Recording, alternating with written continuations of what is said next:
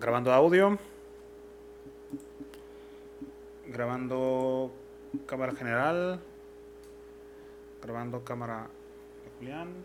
Grabando cámara Norbert. Y comenzamos en 3, Tú presenta, ¿no? 2, 1.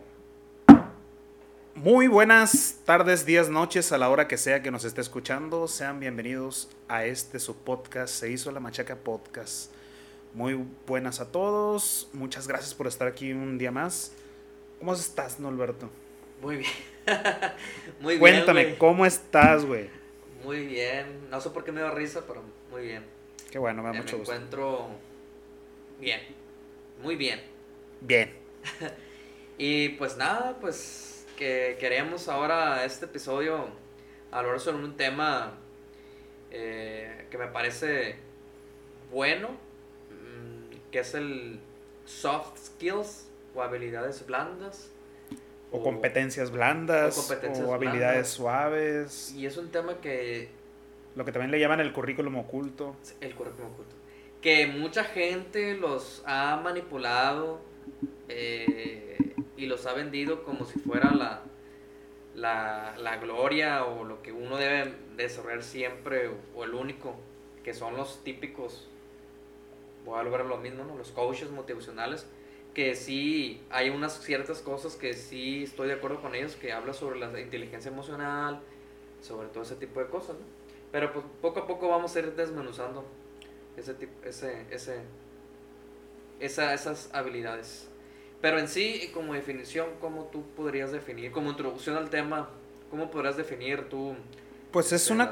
es, yo, yo las habilidades blandas las catalogo como una serie de habilidades, de competencias, de aspectos que la persona ha integrado y que no, no están dentro del catálogo académico, por ejemplo, dentro de la currícula oficial que, que tú aprendes cuando vas a la escuela, a la universidad, y que sí cumplen un papel determinante a la hora de desempeñar cualquier actividad.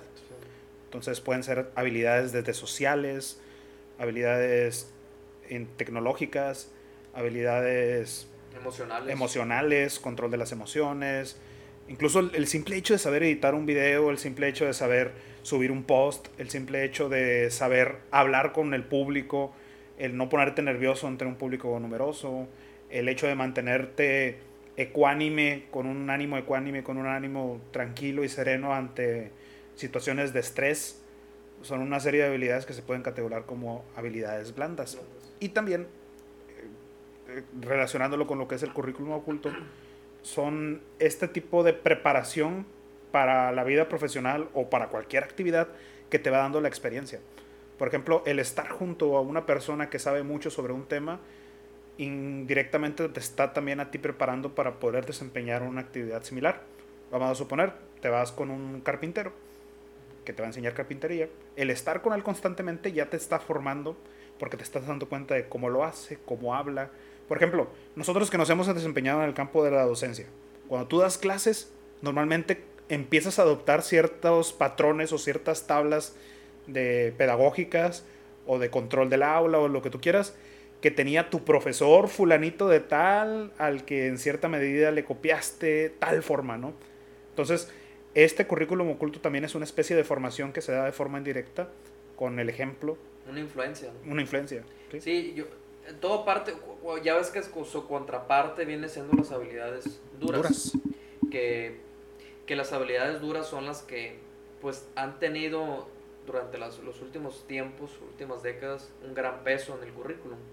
Eh, y no digo que, se, que, que esté mal, porque son habilidades que se, les denomina técnicas, habilidades técnicas, que te va formando como, como por ejemplo un arquitecto, que tiene ciertas habilidades técnicas como este análisis, diseño, un matemático, por ejemplo, un ingeniero, un filósofo, un escritor o un tecnológico en cualquier ramo. O sea, viene, te vienen formando como una persona para una cierta aplicación y s- vienes adquiriendo a lo largo del tiempo eh, habilidades técnicas. Y sí, son bien remuneradas económicamente en el sector productivo, pero también siento yo que en la educación ha habido un gran vacío en educarte sobre las habilidades blandas. Es que volvemos al mismo tema a veces de la controversia que hay entre humanidades y tecnología, ¿no?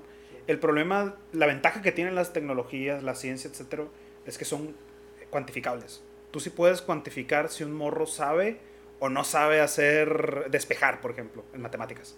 Sí puedes cuantificar si esto está bien o está mal. Pero en las habilidades blandas tú no puedes cuantificar si una persona es buena o es mala en oratoria. no puedes es subjetivo, ¿no? Sí, no puedes cuantificar si alguien es bueno o es malo en el control de sus emociones. Ok, bueno, no lo puedes cuantificar, pero sí lo puedes identificar que sí tienes esa habilidad. Ah, no, porque es cualitativa. y la cualitativa, y, el problema es que la evaluación cualitativa siempre va a estar determinada por la percepción subjetiva de las personas que están experimentando en ese momento las habilidades de esa persona. O sea, tú dices, ah, este canijo, qué machín habla. O sea, me convence, tiene una seguridad, un control del espacio, de la, oratoria. Pero tú no le puedes poner de un 1 a un 10 cuánto, cuánto habla, porque es una percepción subjetiva. Y Igual, otras personas pueden decir, ¿sabes qué? Les, le falta Le falta mucho. Le falta mover, o sea, le falta control. Sí, como que tiene calidad, pero mira, todavía le falta. He visto mejores, dicen.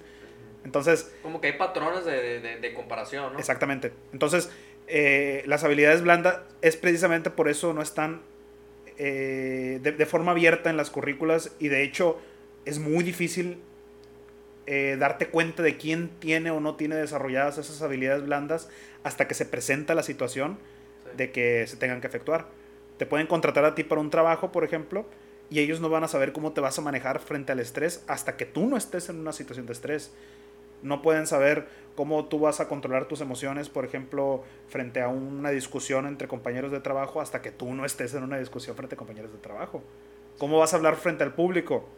Ese tipo de habilidades eh, no se demuestran y el problema es que también no existe en sí una formación estandarizada para ese tipo de habilidades. Y muchas veces depende de la experiencia personal de vida de cada persona para desarrollarlas o no. Yo creo que, que todo nace, las habilidades blandas, yo creo que se van desarrollando en tu ambiente familiar, tu influencia familiar, tu influencia social dentro de tu vecindario, o ciertas cosas que tú vas desarrollando o copiando o teniendo una referencia y tú ya vas que no te das cuenta, pero cuando se presenta la situación, te das cuenta que tú tienes mayor liderazgo que otras personas respecto a otras personas. Te estás dando cuenta que, te, que tienes miedo al hablar al público, pero te das cuenta que tu compañero es muy bueno este, eh, interactuando con las personas.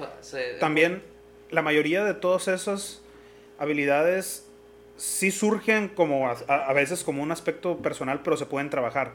El asunto es que el trabajarlas implica disciplina y por lo tanto implica ocio porque no las puedes trabajar en el momento en que necesitas utilizarlas. O sea, para cuando surge la necesidad, tú ya tienes que saber hablar en público, resolver problemas, trabajar bajo estrés, eh, todo ese tipo de cuestiones importantes, tú ya necesitas saberlas en el momento en que se presenta la situación. Por lo tanto, muchas de estas personas que desarrollan estas habilidades o las habilidades que logramos desarrollar se hacen en un momento de ocio. Eh, tú aprendes, por ejemplo, a editar un video y a todo este tipo de cuestiones en tus ratos libres, a menos que te hayas dedicado a estudiar eso, en tus ratos libres es cuando aprendes. Eh, a menos de que tú mismo te hayas dedicado a leer en voz alta, etcétera, etcétera, a, a, memorizar fragmentos de, lugares, a manejar información de forma memorística y traer cosas para tener facilidad de palabras, a menos de que tú hayas empleado tu tiempo libre para eso, posiblemente va a ser muy difícil de que tú las puedas desarrollar a menos que tengas un talento innato, ¿no?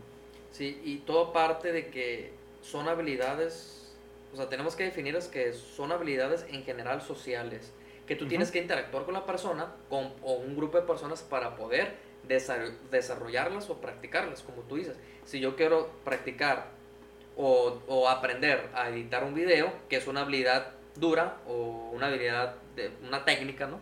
O una técnica en sí, pues yo tengo que dedicarle unas ciertas horas pero el detalle es que es una habilidad técnica, yo tengo que estar en mi computadora moviéndole, experimentando.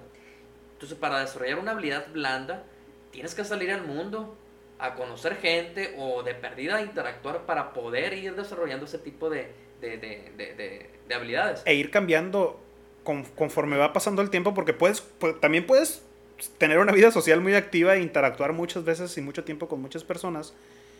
Pero si tú no cambias aquellos rasgos negativos que vas identificando o no vas modificando la forma en la que te conduces en cierto grupo social, también esa habilidad no se desarrolla.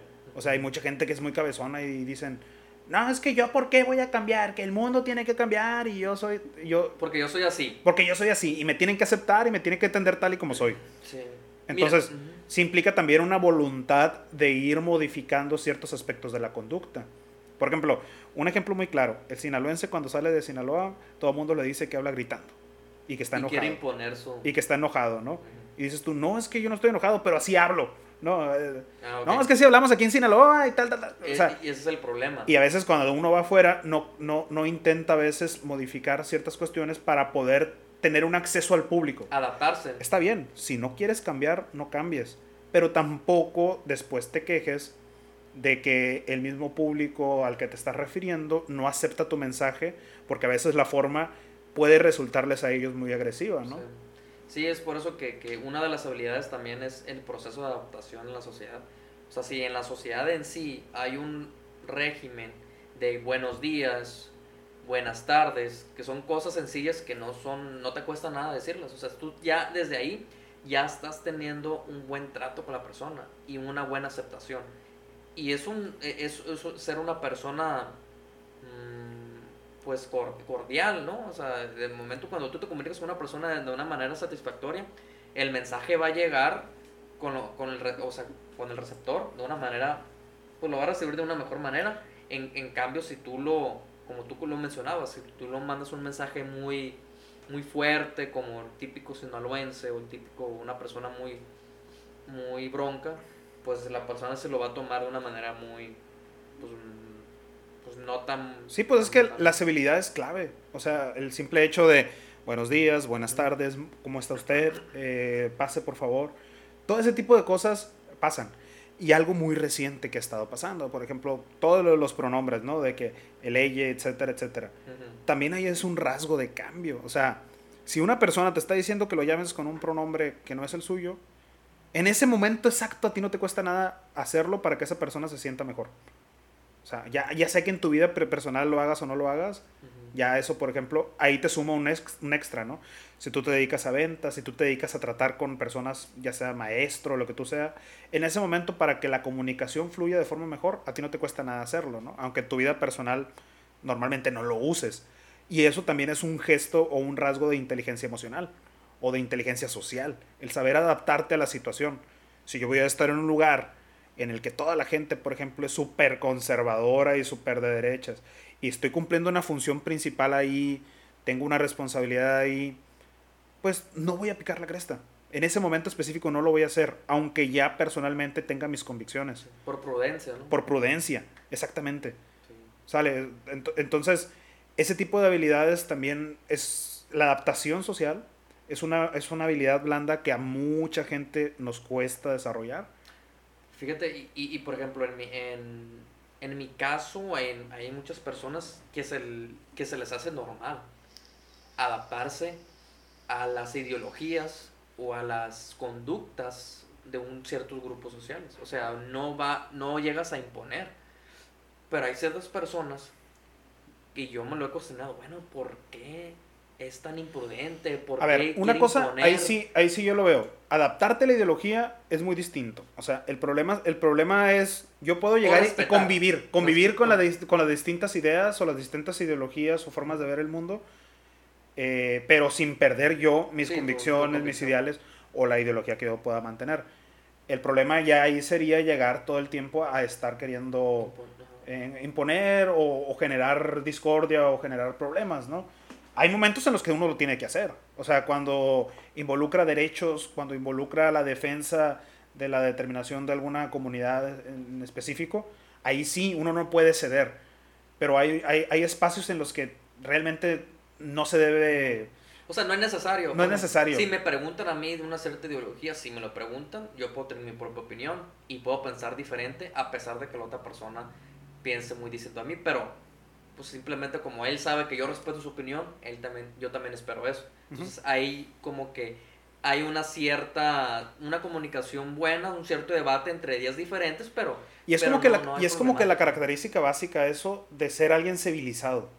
La capacidad de dialogar y no irte a los golpes o irte a la, a la, a la pugna, a la, primera, a la primera provocación o al primer motivo, como que es un rasgo muy característico de las sociedades civilizadas. Entonces, eso lo decía Vasconcelos aquí en el norte, ¿no?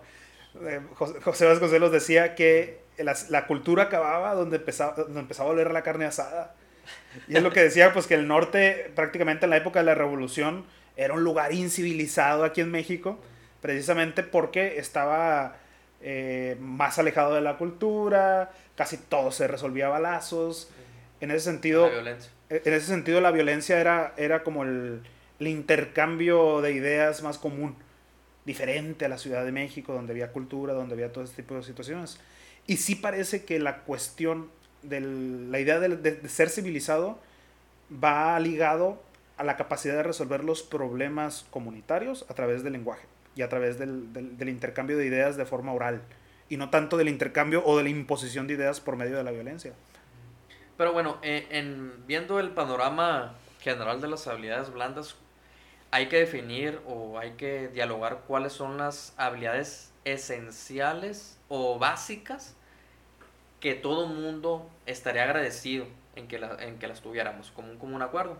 Por ejemplo, independientemente si yo no conozco a la persona, cuáles serán las habilidades blandas que sí o sí la tenemos que tener muy en cuenta a pesar de nuestra, nuestras, nuestras eh, habilidades técnicas pero la, una cierta, o sea, que tener un, ciudadano base, básico, tener ciertas habilidades blandas como, como de rigor. Es que yo creo que hay, hay, habilidades blandas en general, por decirlo así, y de ahí se derivarían un montón de microhabilidades que uno tiene que ir incluyendo poco a poco en, para, para poder lograr esa, esa habilidad. Una habilidad sería la de la comunicación efectiva, por ejemplo. Una persona que se necesita que todo el mundo sepa comunicar efectivamente lo que quiere, lo que siente, lo que desea, lo que opina.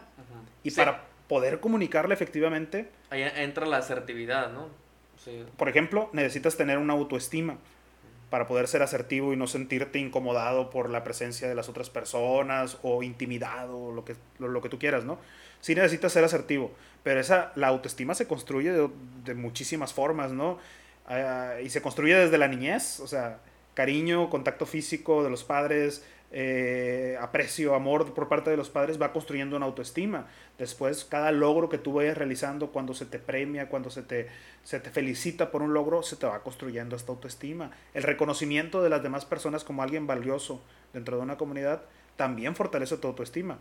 Y eso te da la capacidad para posteriormente poder ser asertivo cuando necesitas eh, defender una posición.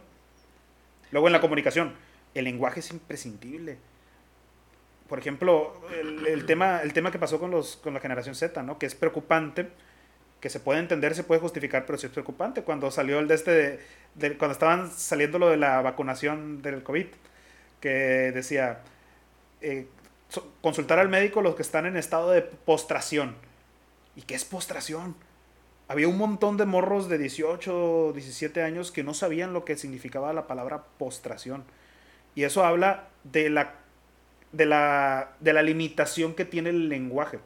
Entonces, entre más significado de palabras conozcas, entre más acervo lingüístico tengas, vas a tener la palabra específica para comunicar eso que, eso que, que deseas comunicar.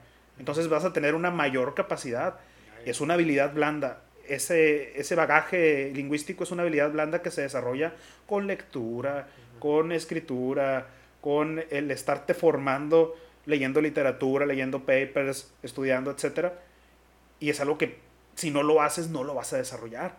Sí, porque como, como muchas personas dicen, ah, es que la comunicación efectiva es simplemente decir lo que uno quiere o opinar lo que está pasando, y no necesariamente, no. porque hay formas. Te puedo malinterpretar. Ajá, me puedes malinterpretar, pero hay ciertas palabras, como tú mencionas, que son, es, es eso y eso. Sí. Entonces, si tú, lo, si tú lo expresas de esa manera, porque ya traes un, bagaje lingüístico, pues la, la, la, persona receptora lo va a tomar como de manera literal como es. O sea, no, no va a haber malas interpretaciones.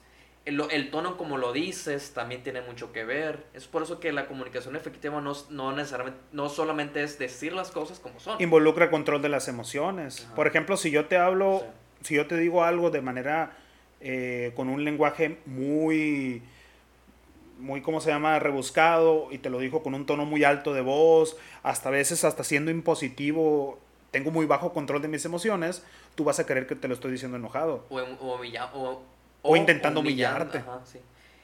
Es por eso que unas, yo creo que los políticos tienen bien desarrollado este tipo de habilidades, ¿no? De comunicación efectiva. La gran mayoría incluso toma cursos, toma, ¿Eh? toma cursos de eso, de, cómo moverse en un escenario, de cómo vestirse, de qué gestos utilizar a la hora de, estar en sus, en sus eventos de campaña.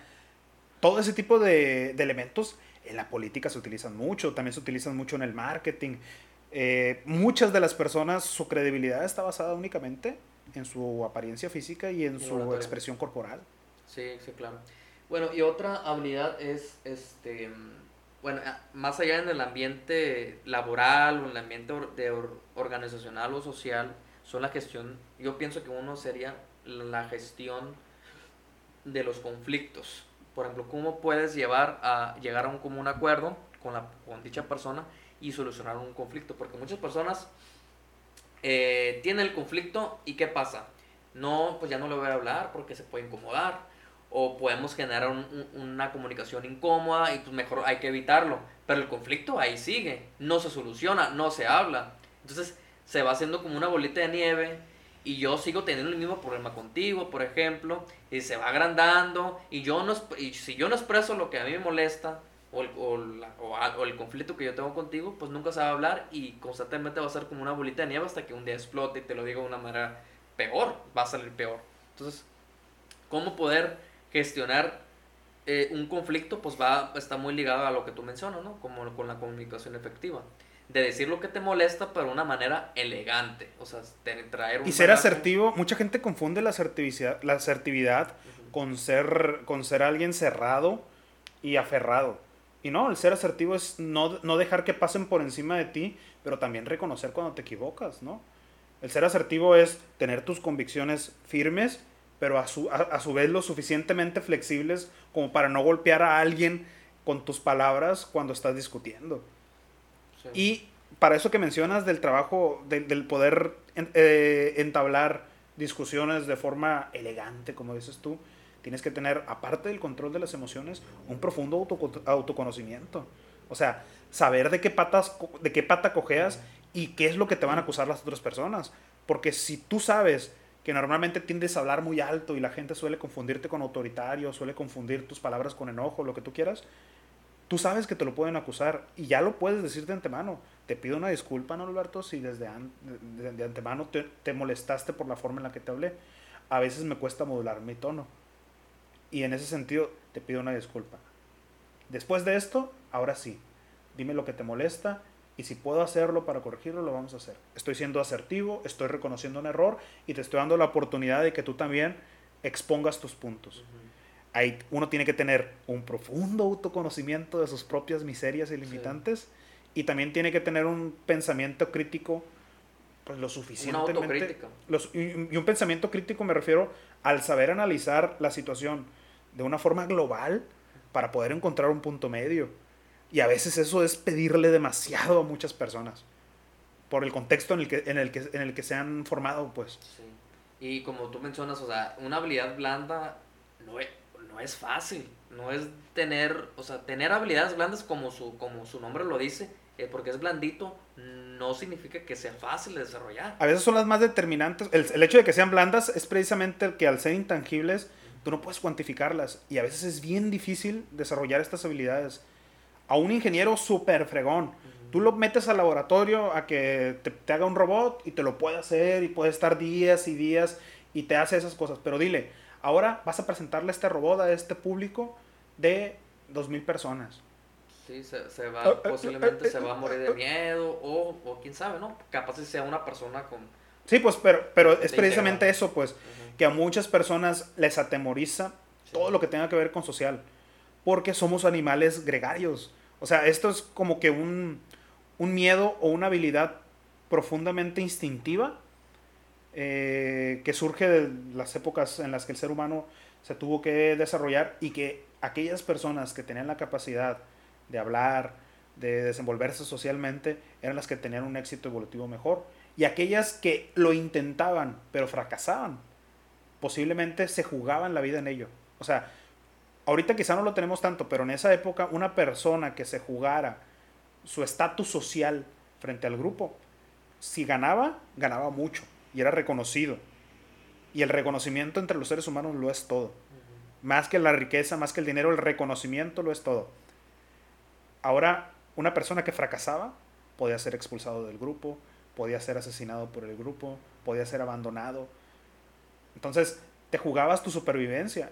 Entonces, este, este, miedo a hablar en público, este miedo a quedar mal con los demás, es un miedo instintivo muy, muy, muy, muy grabado en nuestro ADN. Y, y es es, imperante que las personas empecemos a fortalecer muchas de estas habilidades para poder tener no solamente mejores oportunidades laborales, que para mí es lo menor, sino tener una calidad de vida mejor. Porque cuando tú estás bien con tu entorno inmediato, con las personas que te rodean, tu familia, tus vecinos, tus amigos, y cuando puedes establecer eh, relaciones significativas a través de esto, mejora tu calidad de vida, mejora tu experiencia, mejora la, la felicidad es eso, pues. La felicidad es estar, es estar en un ambiente grato que te permita a ti desenvolverte de una mejor manera como persona. Y en la medida en que no lo puedas hacer, eres más infeliz, tienes más problemas con las personas que te rodean y por lo tanto tiendes a tener todo tipo de problemas, ¿no? Depresión, etc. Entonces las habilidades blandas como que si vienen a suplir, el, desarrollar estas habilidades si vienen a suplir muchas de las carencias que tenemos como personas en el día a día. Y, y, por ejemplo, ¿qué gran responsabilidad hay en el campo laboral sobre los reclutadores? ¿no? De, de, o sea, eh, hay un perfil técnico, ¿sí? Sé desarrollar, no sé, sé programar, o sé escribir, o sé tales habilidades que, que antemano ya están bien desarrolladas por, por todo el recorrido académico que, se tuvo esa, que tuvo esa persona, pero cómo el reclutador también tiene que identificar bien eh, de, no sé, ¿cuántas sesiones? ¿Dos o tres sesiones, entrevistas? Saber o saber ver e identificar si esa persona cumple con las habilidades blandas para poder desarrollarse en ese ambiente de trabajo. Y es que es por eso que muchos, muchos eh, oficinas de departamento de, recursos humanos ya después te pone el periodo de prueba de uno, dos, tres meses, dependiendo, ¿no? Que desde el punto de lo laboral lo dices tú, o sea, que zarra porque pues tienes que, que ¿cómo se llama? Con esa, trabajar con un menor salario, ¿no? Con agonía de ¿me van a aceptar o no? Pero por el lado de la empresa, pues dicen, nos estamos evitando tener un contratar a un trabajador que posiblemente va a ser un problema en un futuro y nos estamos ahorrando un montón de broncas, ¿no? Y yo, yo, lo, yo lo veo desde el punto de vista más civil, no tanto de, de las empresas, que sí, eh, que, forma buenos ciudadanos. O sea, estas, estas habilidades blandas te permiten organizarte como comunidad y defenderte ante cualquier injusticia que pueda venir, ya sea de un, un nivel de gobierno o de cualquier otro grupo empresarial o lo que sea, ¿no? Un pueblo organizado, una comunidad organizada, es el primer paso para una comunidad mejor, pues, y para establecer el bien común entre estos individuos. Sí. Bueno, otra, otro tipo de habilidad blanda que yo me puse a indagar es sobre la gestión del tiempo. Eh, cómo saber tú, este, como persona, saber identificar las prioridades, en qué momento debo de... de... Eso es bien difícil, güey. Sí, güey. O sea, yo, o sea, realmente saber en qué, en qué actividades o en qué tipo de, de cosas invertir el tiempo, ser productivo, eficiente, o sea, cómo podemos gestionar ese tipo, porque es una, porque viene siendo una habilidad blanda, güey, saber, a, sí, saber identificar. Este, y va ligado con la disciplina, y va ligado con, la, con el reconocimiento de, de elementos importantes, de prioridades, la categorización, jerarquización de, de actividades, en general, ¿no? Porque hay ciertas actividades donde pues son minúsculas, pero muchas veces uno se enfrasca en ese tipo de cosas. ¿Qué disfrutas más? ¿Jugar Smash Bros? o trabajar? ¿Qué disfrutas más? No, pues obviamente jugar, güey. O sea, el ocio, más que nada. Pero en ciertos momentos, ¿qué es más importante? pues a veces trabajar, ¿no? Entonces, hay gente que, que no ha fortalecido tanto esta disciplina que no logra diferenciar qué es lo más o lo menos importante. Tú lo puedes ver con los morros de prepa. Pero no, te vas, o sea, otro ejemplo muy, otro ejemplo. Tú estás haciendo todas las cosas por una razón. Por tu familia o por, por alguien, ¿no? Porque quiero. Porque quiero, pero realmente si te la pregunta es, ¿qué prefieres? ¿Trabajar? O sea, ¿qué quieres priorizar? ¿Trabajar o ver a tu familia, güey? Ver a mi familia. Ver a tu familia. Entonces, va a haber momentos donde, sí, vas a poder tener ese tiempo de, de darte el tiempo y poder priorizar a tu familia. Pero ¿qué pasa? Hay personas que pues llegan al extremo de, a pesar de que no hay mucho trabajo, dices tú, ah, pues voy a adelantar, me voy a ocupar Los workaholic, ¿no? Los adictos al trabajo. Workaholic, ajá, entonces hay como todo, como dicen, como dicen, ¿no? Como para todo hay momentos. Hay momentos donde el trabajo, eh, o otras responsabilidades van a ser prioritarias en ese momento. O incluso la limpieza, güey. Gente que dice, ah, es que no he limpiado el depa desde hace cuánto? 15, 20 días. ¿Y eso? Ah, es que he estado trabajando, mucho trabajo y no tengo, estoy estudiando y estoy haciendo la tesis y este que el otro. Y no se da el tiempo él también para vivir en un espacio agradable, en un espacio limpio, que te va a ayudar psicológicamente a estar mejor contigo mismo y hasta salubridad. En la, en la cuestión de la salubridad va a evitar que te enfermes o cosas por el estilo. Y eso también es un mediocre control del tiempo. Del tiempo, sí, sí, sí. Sí, por las personas que no... Y sí, porque eh, también se puede hacer un vicio o un hábito en levantarte tarde, por ejemplo, y, y, poner en segundo término. Está bien que pongas en segundo término la limpieza por unos ciertos momentos porque tienes ciertas responsabilidades que cumplir. Pero después puedes querer subir o como prioridad la limpieza. Y no, no necesariamente vas a vas a, a, echar a un lado el trabajo, sino que como que constantemente estás dinámicamente cambiando de prioridades dependiendo del tiempo donde, donde, te estás desarrollando. Pero ¿qué pasa? Muchas personas se cierran y dicen, ¿sabes? El trabajo es primero. Pero como dicen, lo, primero lo que deja y después lo que pendeja. O sea, puede ser válido en, en, en, en un, en un contexto, ¿no? Pero, por ejemplo, si estás en vacaciones, si te dieron vacaciones, pues pues diviértete, o sea, diviértete, descansa. con la familia, porque en fin de cuentas estás trabajando por alguien o por algo, por tu familia. Yo no conozco a alguien que trabaje nomás por... Porque amo el trabajo. Porque ama el trabajo, lo está haciendo porque quiere generar eh, recursos para poder... y es bien curioso. proveedor para, para darle una vida mejor a sus hijos o a su familia. Eso que mencionas es bien curioso porque posiblemente casi todas esas personas que se refugian en el trabajo y que nada más trabajan y trabajan y trabajan a, veces están supliendo con el trabajo alguna carencia que ellos tienen. muchos viven en una profunda depresión y se refugian en el trabajo como para distraerse. O soledad. O soledad. Sí, está. No, y, y, esto nos conduce a que a veces, por eso te digo que no me gusta estas habilidades blandas enfocarlos tanto a lo laboral o a la productividad eh, en, sus aspectos más amplios, porque también muchas de, las, de los problemas de esto surgen de una sociedad profundamente enferma, pues. O sea, pareciese que todas estas habilidades blandas siempre hay que ponerlas al servicio del mercado. Cuando a veces ponerlas al servicio de crear relaciones significativas entre tú y las personas más cercanas, a veces es muchísimo más valioso y muchísimo más constructivo. El saber dar un buen consejo, el ser empático con alguien, el poder, el poder congraciarse y sentir el mismo sufrimiento ajeno, el poder ayudar a alguien que lo necesita en la calle, el poder, el poder experimentar ese sentimiento de cercanía con otras personas a través de, la palabra y, incluso el contacto físico, pues, es a veces más significativo que el hecho de estar vendiendo chingaderas, pues, o de estar produciendo cosas que después se van a convertir en chingaderas que se van a vender. Saber ayudar al desprivilegiado en ese sentido. Y, y, el crear relaciones significativas, a eso me refiero, pues creas lazos que te blindan ante la soledad, la depresión, la ansiedad, la pobreza, güey. Una comunidad unida y pobre, digo, una comunidad unida y sólida, con lazos significativos, rara vez cae en pobreza. Porque existe una colaboración mutua entre las personas. Si tú tienes un problema, yo te puedo ayudar, güey. Se te cayó tu casa, ¿sabes qué, güey? Aquí vamos todos tus amigos, toda la comunidad, todos tus vecinos ayudarte a reconstruir tu casa, güey.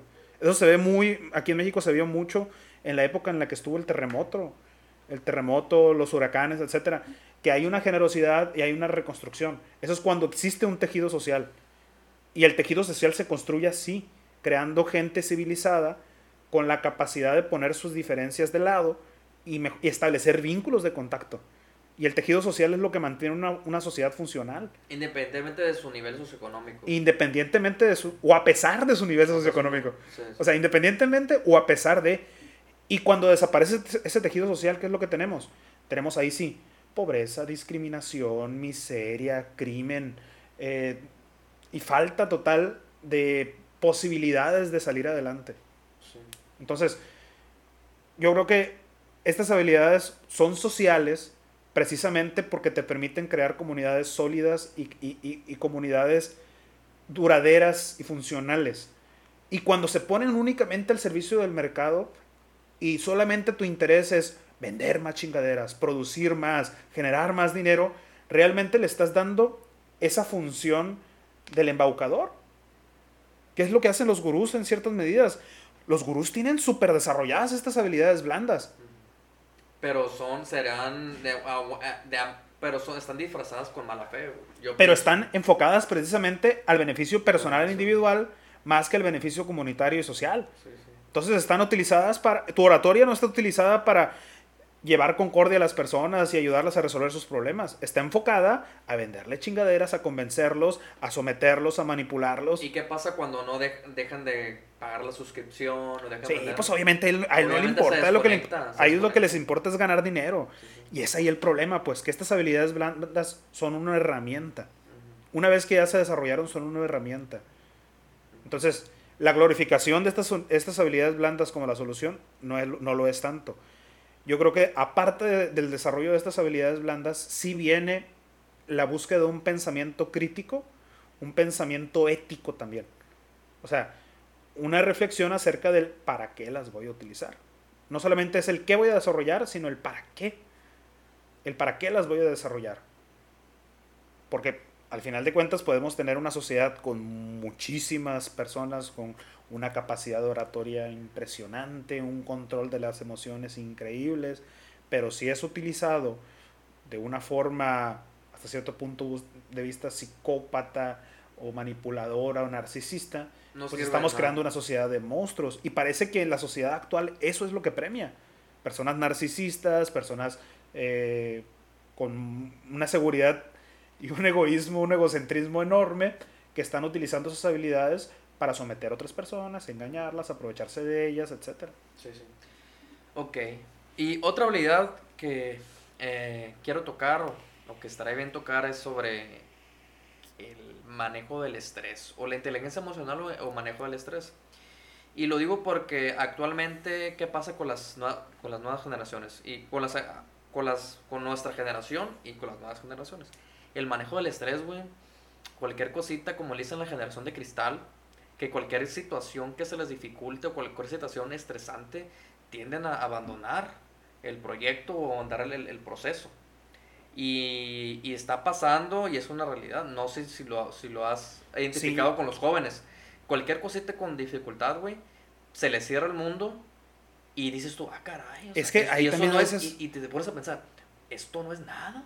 Lo que le, o sea, lo, con, lo que se está estresando y con lo que le está pasando, yo lo veo allá afuera, allá afuera no va a poder sobrevivir. Y dices tú, eh, ¿qué? O sea, está muy, muy... O sea, y tú caes en cuenta, pues es una responsabilidad por mi parte para enseñarle y orientarlo. ¿Sabes qué? Mira, lo que estás, lo que estás experimentando es válido, es estresante, ta, ta, ta, pero tienes que saber gestionar ese, ese, ese momento de esa emoción y no abandonar el proyecto al primer tropiezo que des, porque mucha, porque, por ejemplo, en los tiempos, las generaciones pasadas, güey, yo recuerdo, eh, por ejemplo, la generación de mis padres y los de mis abuelos, yo, tenían cualquier situación y se les decía, lo tenían muy normalizado, ellos ya antemano sabían que iban a tener ciertas dificultades y decían, chinga su madre, le voy a dar, le voy a dar, le voy a dar, hasta que lo conseguían. Y se, las, se les hacía normal, es como que era parte del proceso. Ahora, güey, cualquier dificultad, parece que yo, no, es que no, no está muy difícil, no pude, no pude y pues ni modo. O sea, me hace muy cabrón, este, me hablaron feo, me miraron feo. Y, y pues así la vida, güey. Nunca vas a tener un lecho de rosas. Todas las condiciones que tú quieres tener favorables, favorables nunca las vas a tener allá afuera porque todos somos distintos. Vivimos en una sociedad muy dispareja. No todos estamos en la misma sintonía. Hay niveles, hay diferentes niveles socioeconómicos. Hay nivel tipo de educación. Obviamente, güey, si te sales a la calle de tu burbuja, va a haber personas que te van a querer asaltar. Y tú tienes que saber, pues, de perdida saber, eh, pues, ni modo, pues me asaltaron. Eh, es parte de, la vida. Voy y denuncio. Voy a, voy, a, salir, o sea, haces lo que tienes que hacer, voy a salir adelante y vuelta a la página.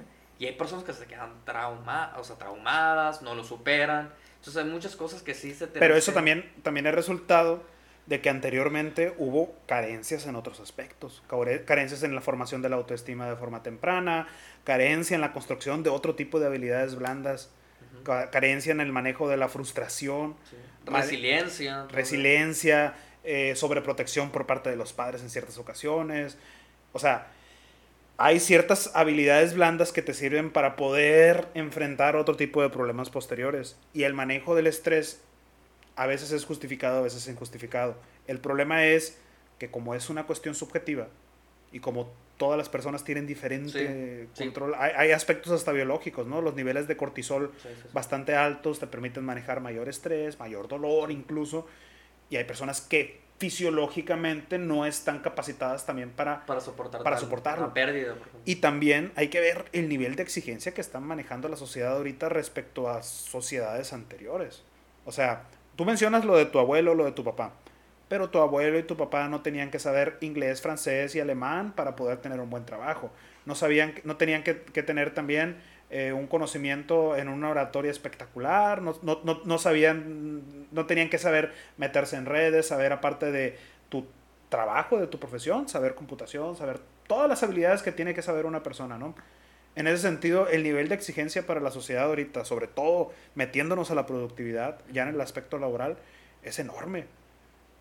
Y súmale ahora estas profundas carencias eh, familiares, de autoestima, de falta de habilidades, como dijimos ahorita, sociales, etcétera, pues es el caldo de cultivo perfecto para una generación frustrada, una generación sin. Pero, por ejemplo, hablando sobre el estrés. Mm, ¿Será que hay ciertas personas que tienen una gran capacidad de manera natural de gestionar el estrés y ser más productivas cuando tienen el estrés encima? O sea, como dicen, tolerante al estrés y eh, productivo, ¿cómo se le dice? En los que los pinches perfiles de trabajo, ¿no? Que te dicen, saber que eh, trabajar bajo presión. Sí. ¿Hay personas que se les da eso? Posiblemente sí, o pero... tienen porque traen un bagaje. En parte, yo creo que es parte de las dos cosas, pero ninguna de las... El estrés nunca es saludable. O sea, en ninguna... Es un sistema de alarma, A veces, a veces es, ¿cómo se llama? Algo que, de lo que no puedes huir, porque hay situaciones estresantes ante las cuales tienes que generar una respuesta. Ante un peligro físico, te genera estrés. Ante la muerte de un familiar, existe estrés. ante la incertidumbre económica de, sobre, de sobrevivir el día de mañana, un bajo salario, un hijo enfermo, hay estrés de por medio y tienes que lidiar con él. Pero el ponerte tú mismo en situaciones de estrés constantemente con la, finalidad de ser más productivo, ahí ya es enfermizo. Sí, porque estás generando la hormona esa que mencionas, cortisol, y es dañina, ¿no? Y es dañina a tu...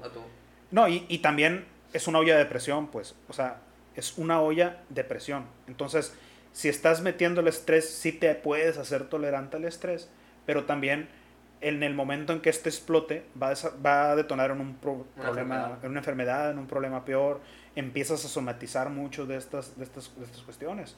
Lo más sano es ir siempre al psicólogo, pero también el psicólogo nunca va a suplir algo imprescindible, que es el cambio en tus propias rutinas diarias. Si hay algo que, te está enfermando, si hay algo que te está enfermando, o sea, si a mí me enferma, güey, comer atún con mercurio, Sí, pues tienes que... ¿Qué tengo que hacer? Dejar de comer atún con mercurio, güey. O sea, así, literal. Si a mí me... Si, si, a mí me friega, si a mí me está dañando el consumir tanto alcohol, cerveza todos los fines de semana, la solución no es cambiar de marca de cerveza, güey. Pues bajar a dosis, posiblemente. Bajar la dosis, ¿no? Tú lo dices porque no quieres dejar de tomar, pero sería realmente, si a mí me está afectando físicamente, Ah, lo dejo, lo Sí, corto. tienes que dejar abruptamente, ¿no? Abruptamente. Y el problema es ese, pues, que en ocasiones hay trabajos que nos causan estrés, hay actividades que nos causan estrés, y aun cuando lo podemos dejar, en ocasiones no los dejamos. Hay personas que no pueden dejarlo. No, es que hay personas, mira, es que también entra un gran. un, un dilema, güey. Hay personas que no aman lo que hacen eh, y, y- y- eso les genera un estrés, ¿no? Porque no se pueden dedicar a otra cosa más que eso. Pero también está la otra parte, bueno, le dicen las personas, van con los psicólogos, sé, ¿sabes qué? Pues es- si eso no te hace feliz, si te genera estrés, pues déjalo. Y tú, la otra persona puede replicar, no, pues es que no es tan sencillo porque tengo que pagar mis cuentas, el colegio de mis hijos, y es lo único que sé hacer. eh, o sea, no me puedo dar el lujo de abruptamente salirme y, y. Entonces, ahí entra un gran dilema, pues. Y ahí estamos en el asunto. Estamos en una sociedad enferma, Sí. que nos enferma. O sea, nos empuja a entrar esta carrera de productividad, a este tipo de trabajos estresantes, y ya cuando estamos dentro es muy difícil salirse. A eso me refiero que estamos con una sociedad enferma. Y es lo que, es, es lo que menciona el pensamiento marxista, pues al final de cuentas eh, lo, que, lo que dicen es que está este trabajador alienado porque el fruto de su trabajo está desconectado del mismo proceso y él no se reconoce como, como parte de su, de su producto, de lo, que está, de lo que está haciendo. Y entonces ahí viene una profunda desesperación de la persona al saber que lo que está haciendo no es significativo. A todas las personas nos gusta hacer cosas significativas. Cuando juegas fútbol y metes un gol, sabes que es significativo eso que estás haciendo para tu equipo, para las personas que te apoyan, para la gente que está en las gradas gritándote o felicitándote. Sí, Cuando porque estás tú- impactando a la- a- a- a la- pues, socialmente, ¿no? Al, Sí, al grupo. o sea, realmente si te fijas, ¿quiénes son las personas, de las personas con mayor estatus social? O sea, no económico, no político, social. Artistas, futbolistas, Después- pensadores, escritores, porque precisamente estos hacen lo que les gusta, apasiona y son bien remunerados, muy bien remunerados y tienen una gran En ocasiones, a ver, en ocasiones. Sí. Pero, y tienen una gran eh, reconocimiento. y porque tienen una repercusión social. O sea, Sí, sí. suelen generar comunidad y en las comunidades a las que, a las que van dirigidos su, su actividad, normalmente son algo muy significativo y muy valorado. Entonces, normalmente la mayoría de las actividades no son significativas, güey. O sea, no hay nada significativo en llenar un hoja de Excel Sí, sí, sí. con datos. Entonces, una persona, porque dicen que el éxito es subjetivo. Pues yo creo que, pero una persona exitosa sería tener esos tres aspectos. O sea, tener un gran reconocimiento y que te esté impactando socialmente a un grupo. Segundo, hacer lo que realmente te gusta y te apasiona. Y tercero, el sistema capitalista tener una, una buena renu- renumera- remuneración económica. Yo Una remuneración económica digna. es digna. Yo creo que si se cumplen esos tres aspectos, serías una persona exitosa. Independientemente si eres futbolista, artista o cualquier cosa. O profe, o profe de... o, prepa. profesor de lo que tú quieras. O barrendero, lo que tú quieras. Pero si realmente cumple, si cumple en lo personal a ti, independientemente si a otra persona piensa diferente que no es algo para él. Porque yo te puedo decir, yo a mí no me gusta ser carpintero. Yo lo veo algo, pues no, no me gusta. Pero otra persona se puede sentir orgullosa en eso. Porque le gusta. Sí. Y si y gana bien, y si tiene gran impacto, o sea, ay, que todo el mundo lo reconoce como un gran carpintero, obviamente esa persona va a, estar, va a ser exitosa. Se va a sentir exitosa. Y puede ser que en ese momento tú no lo reconozcas porque tú no habías aprendido a valorar la Ujú. carpintería. Pero si un día te interesas y te das cuenta y empiezas a buscar cuáles son los 10 mejores carpinteros de México y empiezas a ver lo que hacen y tú mismo intentas hacerlo y dices, a la madre, eso está bien difícil y ves a ese vato que lo haces, una vez te metiste a ese mundito, empiezas a valorar lo que esa persona hace, lo empiezas a reconocer y ya tiene un valor Sí, lo reconoces en, en, en esa área. en esa En área. esa área. Porque si te vas, por ejemplo, al deporte, pues hay ciertos personajes que están en ese mundo. Por ejemplo, si a mí no me gusta el fútbol, pero y no, lo- y no le he dedicado tiempo, para mí Leo Messi o Cristiano Ronaldo no va a ser para mí un personaje significativo. Pero para aquellas personas que sí el fútbol forma una parte importante de sus vidas, se dedican a seguirlo, lo han practicado, les gusta, son seres fuera de toda serie estos canijos, ¿no? O sea, son unos muy buenos jugadores, etcétera, son unos cracks. Y es precisamente porque ellos están formados en esa área, al menos culturalmente, ¿no? Sí. Entonces, eh, pues sí, está bien. Y otro tema, eh, la gestión del cambio. eh, ¿qué te parece que sea una otra habilidad blanda? O sea, cómo saber, eh, pues saber cómo, o sea, hay un cambio abrupto, por ejemplo, eso lo acabamos, lo acabamos de vivir con la pandemia recientemente, lo estamos La resiliencia. Este, cómo saber, pues gestionar el cambio. Imagínate, de la noche a la mañana todos los vamos a las casas mis hijos, tu papá, todo lo que tú quieras, tu Pero también lo que tú quieras estar en el volvemos a lo mismo. O sea, la capacidad de aceptar el cambio no, no, es innata, también se trabaja. Tiene que ver con la plasticidad cerebral, pues. Y esa plasticidad, plasticidad cerebral de poder acoplarse a, a, los nuevos cambios, nuevas tecnologías, nuevas situaciones, nuevas relaciones o entornos sociales, va muy ligada con el hecho de haber estado aprendiendo constantemente. ¿Pero por qué? Porque, mira, el ser humano se supone, o el, el mundo es dinámico, siempre hay cambios, siempre está cambiando el clima, siempre hay, hay mañana, después hay noche. ¿Por qué el ser humano siempre se resiste al, a lo mismo? O sea, si ya está cómodo en un lugar, ¿por qué no, por qué no tiene esa curiosidad de, de cambiar? Porque sabe bien que de la noche a la mañana tus seres queridos pues es que si la, son mayores que tú, pues la, la previsibilidad, y van a fallecer, la previsibilidad, la previsibilidad de los eventos es una tentación muy fuerte, güey. O sea, y esto viene con la cultura agrícola, o sea, cuando el ser humano se hizo sedentario, se acostumbró al hecho de tener una reserva constante o un suministro constante de alimentos con la agricultura. Y el poder prever, el tener una rutina te permite a ti pensar en meses, años, lustros, décadas y el poder hacer planes respecto a eso.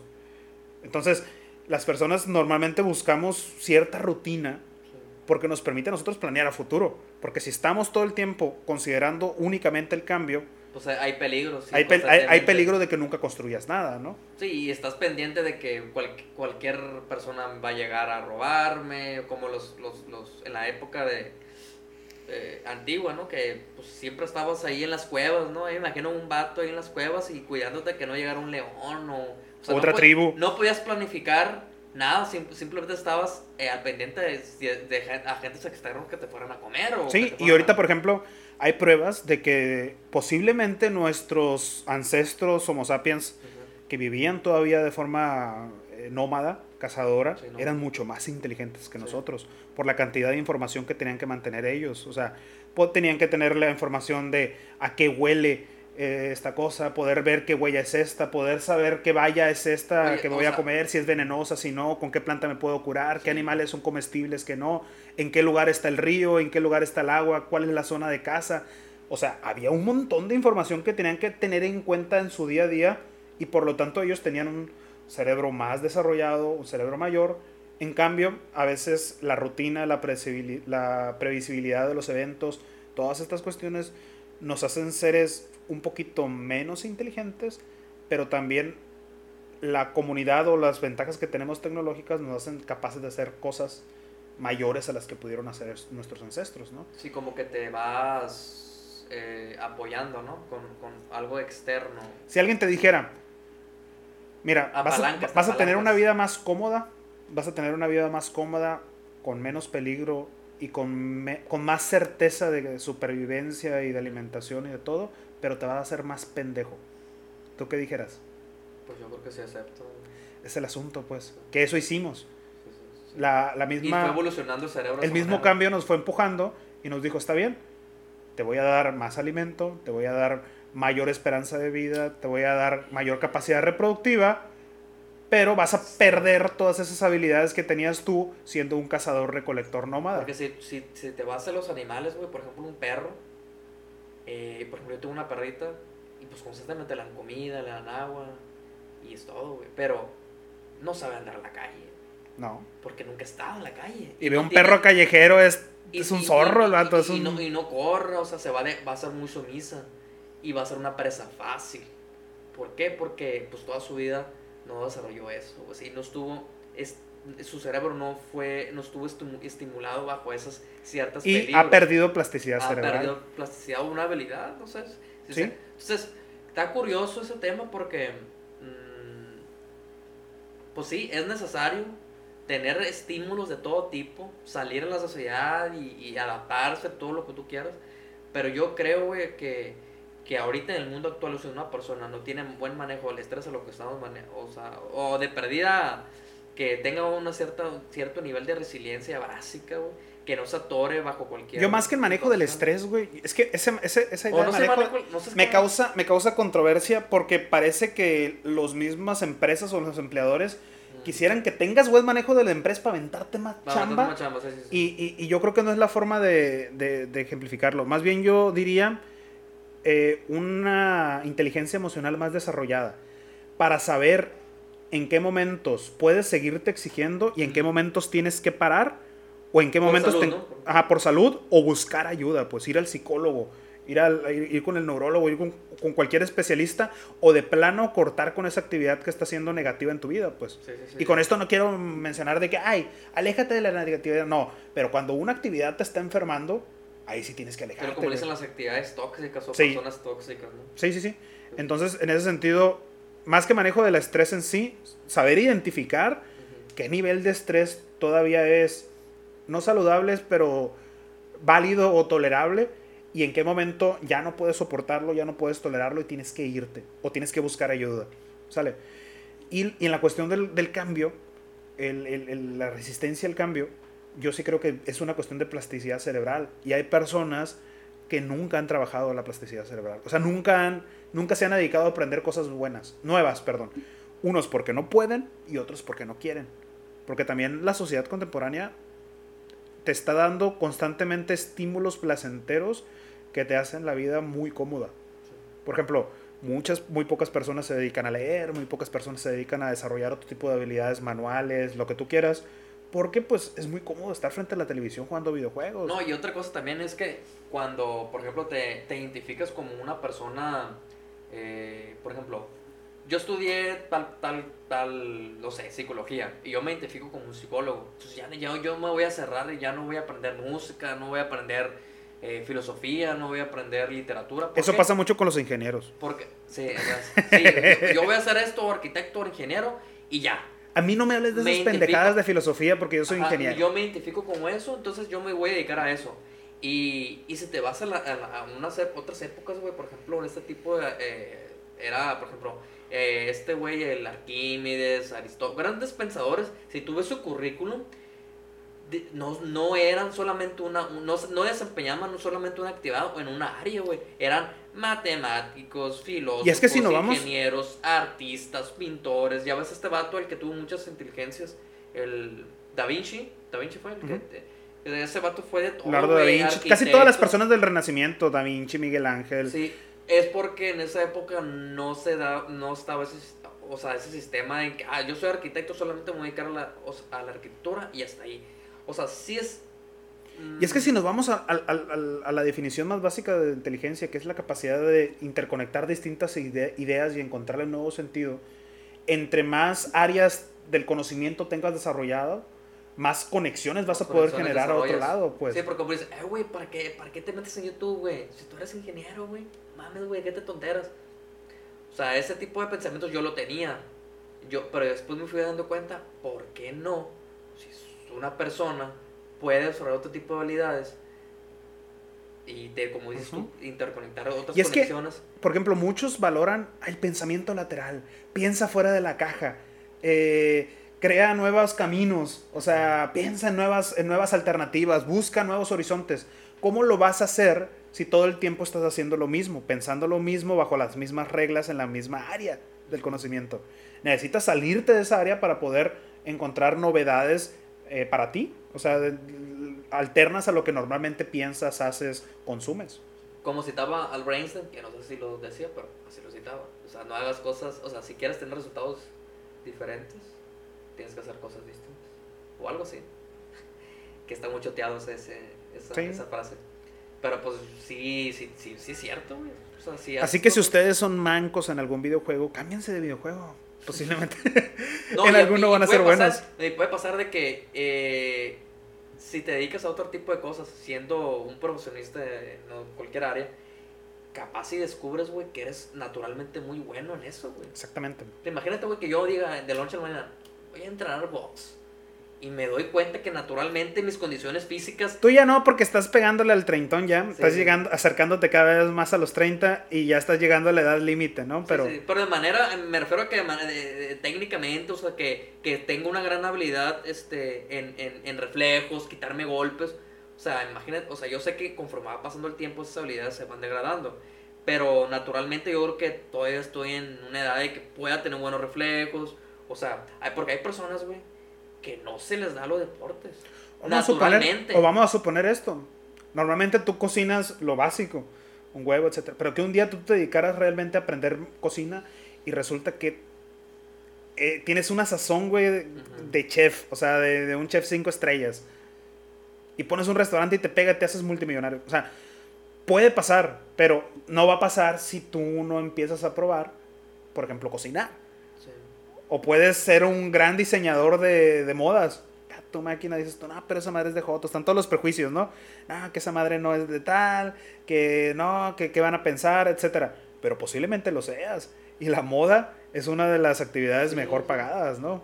Yo digo que sí, hay que calarle de todo, intentar de todo bajo tus, tus posibilidades. Obviamente hay cosas que no puedes llegar, o sea, que está a tu alcance, que acá alcance llegar, pero y imagínate, güey, o sea, imagínate que un día te hagas escritor, güey. y Yo voy a un libro y y no, no sabías que tienes ese talento y que se te da de manera natural y que las personas te lo reconozcan. Y esa es la, la- la importancia del ocio.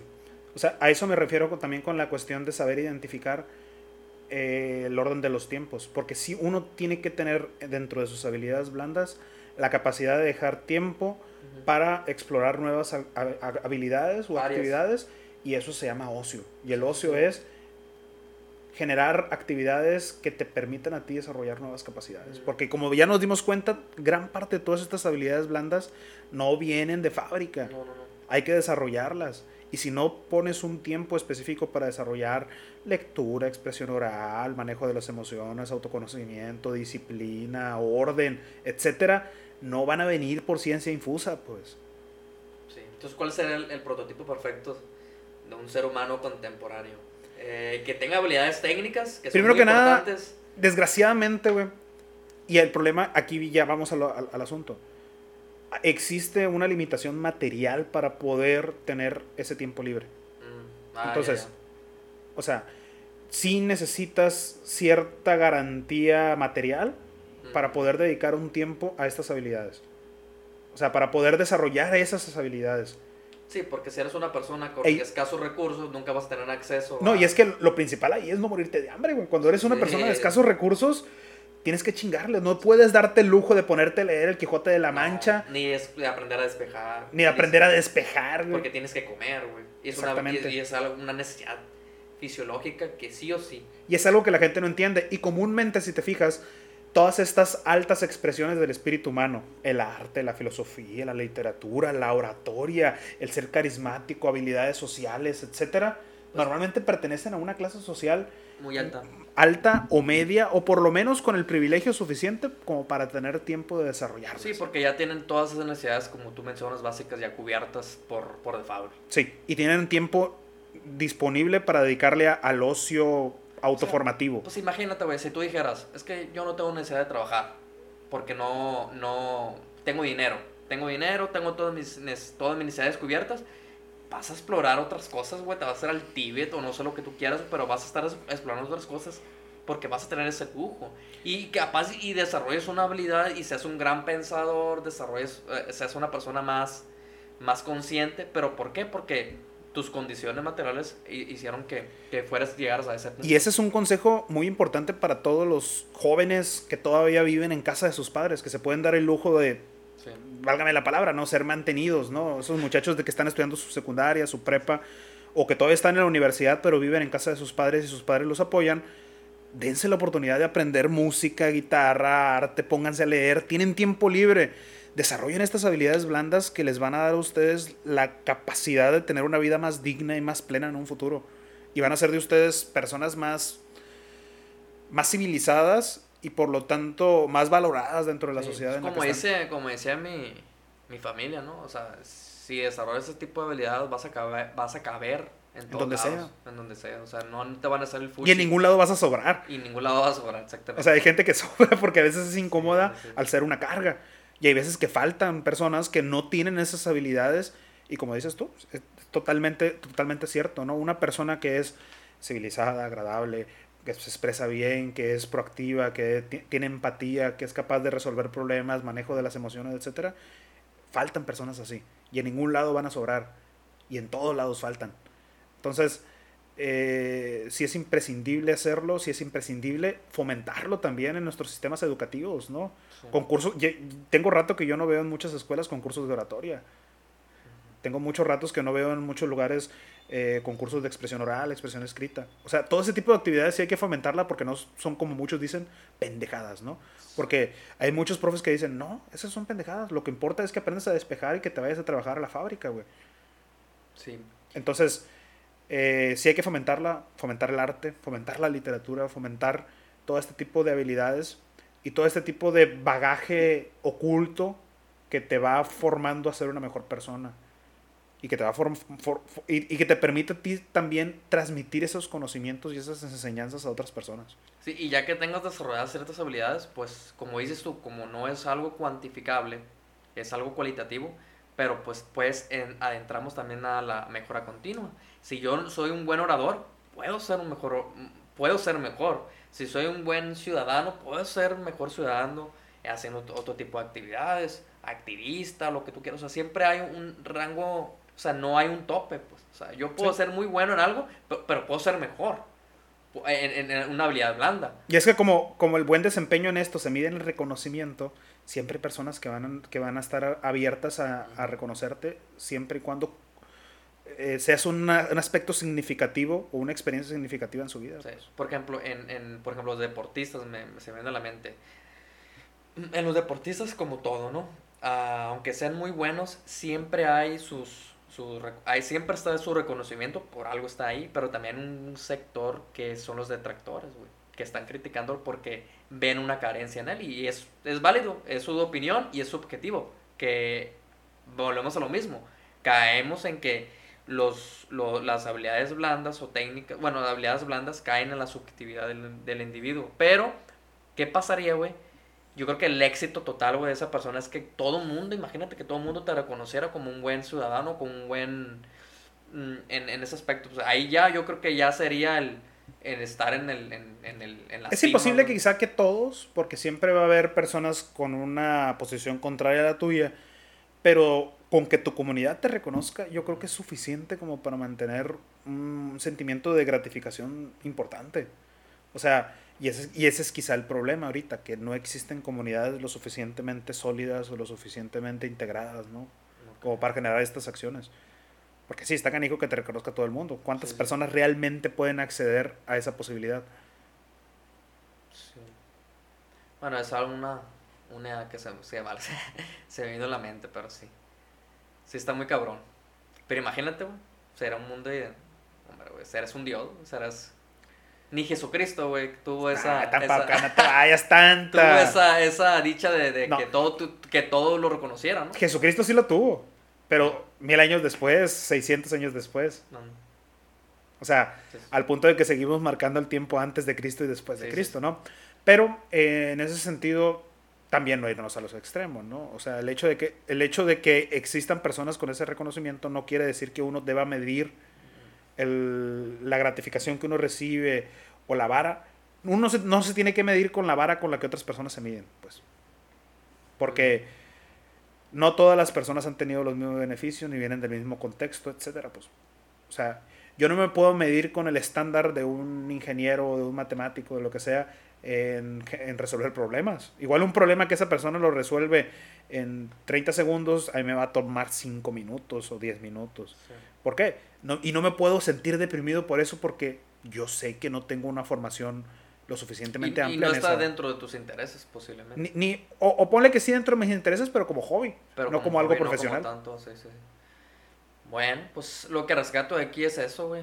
Tres cosas para hacer una, sentirse satisfecho, una persona satisfactoria en de los tres aspectos, ¿no? Hacer lo que te gusta, que está muy cabrón. Encontrar Sí. algo que te guste. realmente y que, lo, y que sepas sacarle dinero. Y, y que, y que también tengas un reconocimiento por parte Sí. de esa comunidad. Ahí sería yo creo los tres Sí, algo, factores. exactamente. Yo coincido con, totalmente contigo. O sea, algo que sea significativo para ti, para tu comunidad, que sea valorado. Algo que te permita vivir dignamente Sí, sí. y algo que sea para ti, algo que disfrutes y que no sea, que no sea algo que te cause un agobio, un agobio constante, ¿no? Muy Ustedes bien. coméntenos ahí en comentarios qué, qué creen ustedes que es aquello que, que, que puede nosotros con- con- construirnos como personas eh, mejores, como personas más completas. Coméntenos qué habilidades suaves ustedes consideran más valiosas. O si nos faltó mencionar alguna aquí en el podcast, adelante. Coméntanos ahí, por favor. ¿Cuál crees que sea tu mayor habilidad eh, su- eh, suave o No sé. blanda? No sé. Yo nunca me he hecho, o sea, ah, yo no me he hecho la pregunta. Blanda tengo la panza, güey. Pero yo no, no, no te sabré decir. No, ¿sabes es qué? que, a ver, podría decirlo uno, pero también ahí entra el aspecto de la, de la, de la modestia, ¿no? Porque como es subjetivo, posiblemente yo pueda decir algo de lo que me siento muy orgulloso de lo que he trabajado, y posiblemente dices tú, No es güey, cierto, güey. güey, te, te falta un chingo, güey. Pero tú no sabes lo que me, me ha costado desarrollarla, por Mm, ejemplo, sí, sí, ¿no? sí, sí, sí. Entonces, ahí por eso, en ese aspecto es muy difícil también medirse con esas varas. Pero, eh, como dices tú, es el currículum oculto. ujú. Entonces, eh, ¿qué responsabilidades son para las personas que tienen que identificar este, las habilidades blandas de otras personas? Porque está muy cabrón, güey. Está muy cabrón. Y las habilidades técnicas, como, ah, ¿lo sabes hacer, sí o no? sí, ¿Sabes programar? Ah, ok. Contratado. Pero no sabes qué, en qué bestia o qué, o qué, o qué santo estás contratando. Sí, sí, sí, o sí. sea, está cabrón. Y pues, nada, ahí comenten qué otros temas quisieran ver. Denle like al video, nos están apoyando bastante con cada like que le dan. Suscríbanse al canal si no lo han hecho. Eh, síganos en el resto de redes, en Facebook, Instagram, TikTok, etcétera. Pueden escuchar también los episodios en Spotify. Y pues nada, ¿no? Aquí estamos trabajando en este proyecto y esperemos que les guste y esperemos que sigan apoyándolo como hasta ahora. Nada, no nos Pues, queda más que despedirnos. Despedirnos y este fue otro nuevo, otro episodio más de, De- Se hizo la machaca. Se hizo la Machaca Podcast. Muy bien, muchísimas gracias. Hasta luego. Que tengan bonita tarde, día, noche, a la hora que sea que nos escuchen. Hasta luego. Ahora que, que dijiste, güey. mm, ya ves que al último los, los youtubers ponen